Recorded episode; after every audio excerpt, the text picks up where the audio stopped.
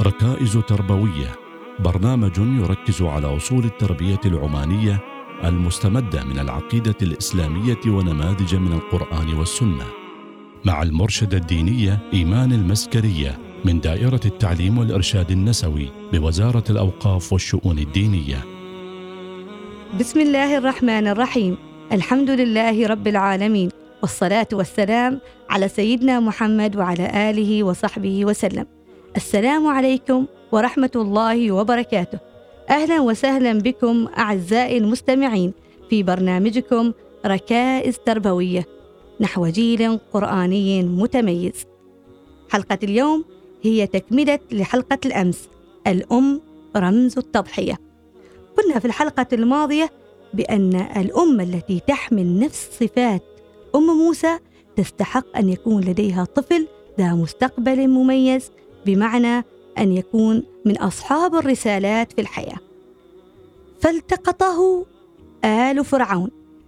الالتقاط قلنا يكون باختيار الشخص وبعد التمحيص منه وهذا ينقل إلينا القرآن بهذه الكلمات القليلة الموحية مشهدا ضخما يضم العديد من آل فرعون.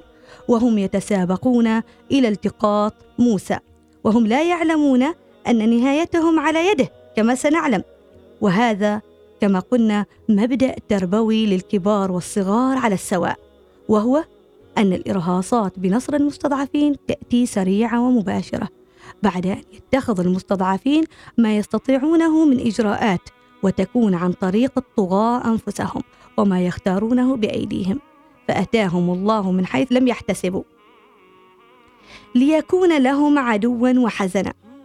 التعبير بلام العاقبة وكأن الإنسان يختار مصيره وهذا تأكيد ما قلنا في الفقرة الماضية فهي سرعة التغيير الذي يحدثه الله في الزمان والمكان ويكون هذا التغيير بأيدي الناس وما يختارونه لأنفسهم من حيث لا يشعرون وفيه ملمح آخر وهو أن الله تعالى جعل أقدار الناس متعلقة ببعضها. فليس ما يحدث لشخص بمعزل عما يحدث لشخص آخر. فهذا السائق المتهور اعترضت سرعته سيارة بطيئة تمشي أمامه فربما منعت حادثة. كان يمكن أن تؤدي إلى ترم النسوة ويتيتم أطفال بلا ذنب لهم. فرعون وهامان وجنودهما.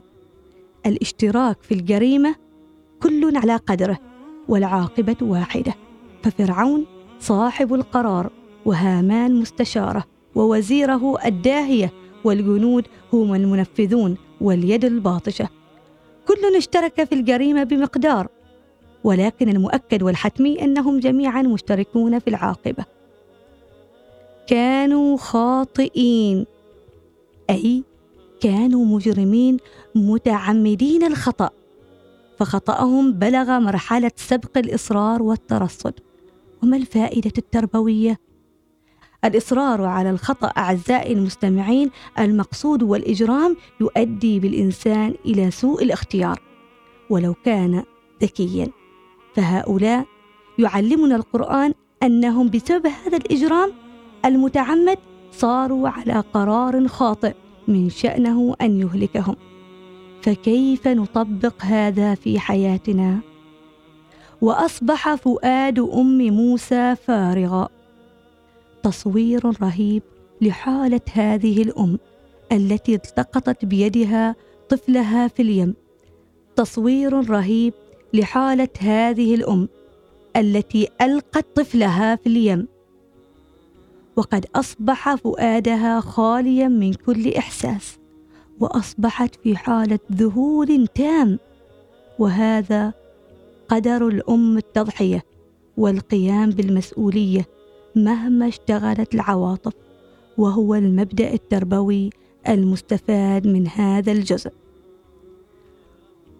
وإن كادت لتبدي به كادت ترتكب الخطأ الكبير الذي يمكن أن يؤدي بحياة ابنها ويدمر كل ما سبق فتكون كالدبة التي قتلت صاحبها. والهدف التربوي هنا هو أنه ليس معنى حدوث التوفيق أن الأمر لم يكن صعبا بل قد تبلغ الصعوبة منتهاها ويكاد المرء يفشل ويتراجع ولكن يعينه الله فيستمر على صبره. لولا أن ربطنا على قلبها. تصوير لحالة القلب وهو ينتفض من الخوف وصعوبة الصبر وهذا تكملة للمشهد الذي يرسم صعوبة الصبر وأن أم موسى لم تفعل ما فعلته وهي تسير على طريق من حرير وتفترش ريش النعام. بل هي المعاناة الضرورية للوصول إلى كل مراد عالي الشأن. فإذا كانت النفوس عظاما تعبت في مرادها الأجسام. لتكون من المؤمنين يعين الله تعالى الصالحين على الصبر على التضحية حتى يكتبهم من المؤمنين الموجودين في كل زمان ومكان. فقوله من المؤمنين من شأنه أن يؤنس قلبها وقلب كل مكلوم يسعى إلى الصبر ويشعر بالوحدة فيسمع إلى هذه الآية. فيرى حوله جماعات وحشود من المؤمنين مرورا بنفس ما مر به وصبروا فكان لهم الأجر والظفر في الدنيا والآخرة فحينئذ يطمئن القلب ويرتاح الفؤاد. والهدف التربوي أعزائي المستمعين من هذه العبارة هو أن المربي ينبغي أن يستأنس دائما بقصص المؤمنين على مدار الزمان الماضي حتى لا يستوحش الطريق لا هو ولا من يربيه وقالت لأخته قصيه الصبر والربط على القلب أعانها على اتخاذ القرارات الصحيحة واستئناف السير على الطريق رغم الظروف والانفعالات القاهرة. فرددناه إلى أمه.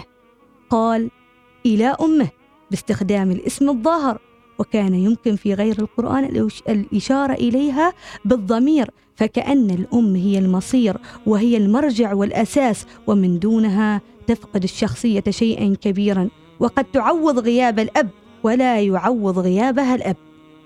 كي تقر عينها. وكأن العين كانت لا تثبت حتى أتاها موسى وهي هذه عاطفة الأمومة. وبدون هذا المقدار من العاطفة لا يمكن أن تستقيم التربية ولا يمكن الارتقاء بمستقبل الأبناء. ولا تحزن. فالتضحيات محزنة ولكن السنة القرآنية تقتضي بأن البشارات ستأتي بعدها لتزيل الحزن.